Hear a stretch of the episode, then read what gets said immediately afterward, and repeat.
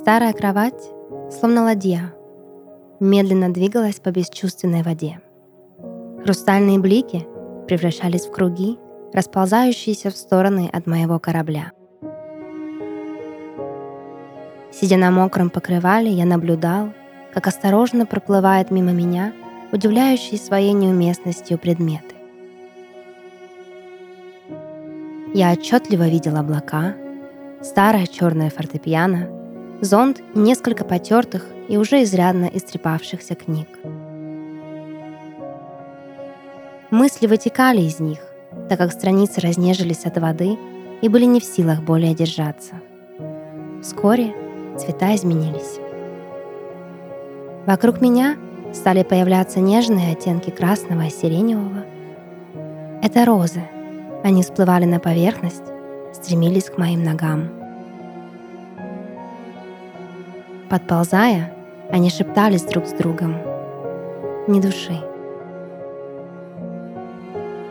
В сердце вдруг кольнуло так пронзительно. Я затревожился одиночеством, абсолютно не знающий, куда нужно плыть. Я оглядывался по сторонам, всматривался в пустое небо, в голубые воды, но не находил ничего, кроме того, чему здесь было не место. Казалось, я попал в некий разлом пространства и времени, где не существует ни первого, ни второго, а только вещи, мысли, воспоминания, чувства, которые давно забыты, утеряны, а может и выброшены. С этими мыслями я откинулся назад на мокрую подушку и спрятал взгляд.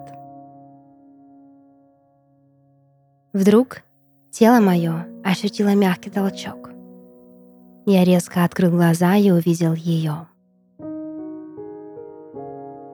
Она толкала мою кровать, стоя по пояс в воде. Волосы ее были опущены вниз и, кажется, доставали до илистого дна. Взгляд дымился уверенностью и спокойствием. Это была Мантиса, и она направляла мою кровать вперед, прорезая хрустальную воду, разгоняя истосковавшиеся цветы. Я пришел в себя в своей комнате глубоко за полночь. Все здесь было неизменно, как, впрочем, и всегда. Распахнутое окно, глотающее звездное небо, старая фортепиано, уснувшие книги на полках, Отцветшие розы в тусклом, мерцающем свете ночника. С тех пор, как Мантиса стала появляться здесь, я не гашу его с приходом ночи. Боюсь, что в темноте она может передумать. Беспомощная бабочка около разгоряченной лампы, словно срываясь с цепи, танцевала. Этот щемящий душу танец вывел меня из состояния сна. Самое время, ведь она снова пришла. Мантиса. Мантиса часто приходила под вечер. Словно привидение скользила она по моей комнате, выглядывала в распахнутое окно, тонким пальчиком рисовала каракули на пыльной поверхности фортепиано, а после вытягивала узкие губы в трубочку и сдувала пылинки прочь с нежной кожи. С недавних пор мы с Мантисой существуем словно в симбиозе. Как только тень ее касается моего порога, я ощущаю неуловимое волнение, и где-то под кожей слагаются рифмы. Я всегда чувствовал неоспоримое присутствие смысла везде, где Мантиса являла желание появиться. Передо мной раскрывались предметы, доселе сокрытые, Теперь же они обнажались, но не полностью, а как ундины, лишь наполовину. Плоть моя и дух были связаны с ней, с Мантисой. Я снова встретил Мантису в одном старом кафе, в которое я часто ходил, чтобы выпить чашечку вдохновения. Решительно ничего похожего не случалось со мной с самого детства.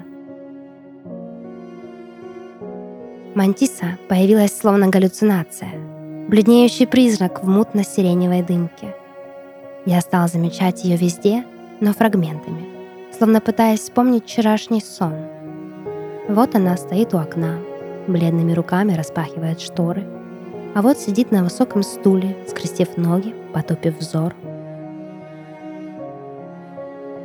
Закрыв глаза, я терял видение, но слышал ее звонкий смех и мягкий шепот. Как вспышка спрятанных воспоминаний, лицо Мантисы отражалось в окнах, в зеркалах кружился хоровод ее ярких, суховатых губ. Становилось душно и губительно приторно. В ту ночь я понял, чтобы творить, мне нужна Мантиса. Не такая же, как она, а именно она. Не абстрактный образ, не суть, а материализовавшаяся фантазия, олицетворенное, но бесплотное начало. Она могла бы походить на меня или же делать меня подобным ей, а лучше меняться со временем.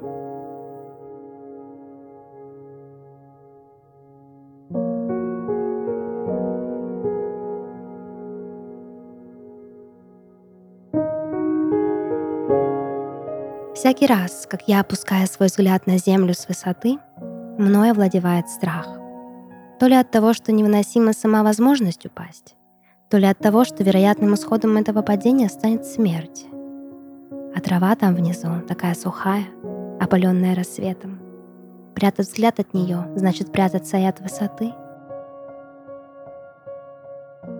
Нет ничего выше меня в данную секунду моих размышлений но мне не ощутить пьянящего восторга последнего полета, потому что я боюсь разбиться.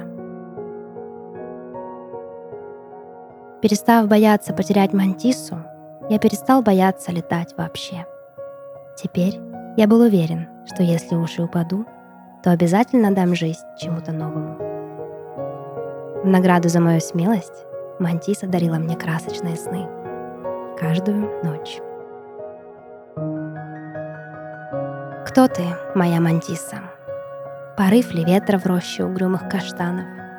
А может, ты запах муската, того самого, которым дышали руки моей матери, еще тогда, в детстве?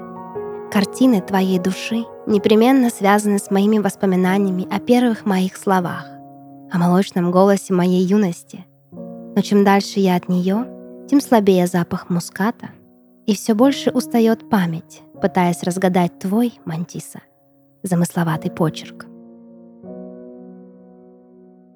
Впервые я написал для нее в 16. Конечно, я писал и раньше, но еще не понимал, зачем все это нужно и почему рождается в голове то неуловимое и тревожное, что я зову мыслью. В детстве мы с Мантисой были неразлучны. Именно ей я задавал те самые веснущатые вопросы, почему, например, солнце так непостоянно, Утром смотрит на нас с востока, а к вечеру утекает на запад.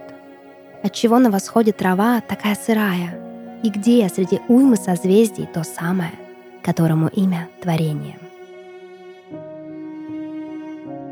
Тот я, что с глазами полными звезд лежал на сырой июльской траве, и я, вдыхающий молчаливый туман сигары, потерялись друг в друге, стерли границы, разделяющие их собственной жизни. И теперь не ясно, детский ли то был голос, а может, эхом раздающийся голос юности. И вот мы летим. Такое чувство, будто пишу роман, а роман пишет меня.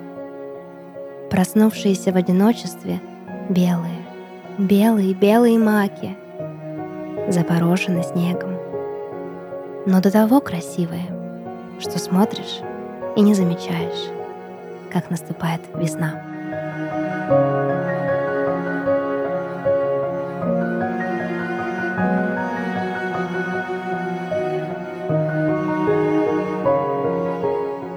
Это подкаст «Сны» и его ведущая Дарья Харченко. Сегодня я читала рассказ, написанный на основе сна нашего слушателя Александра Затворного из города Краснодар.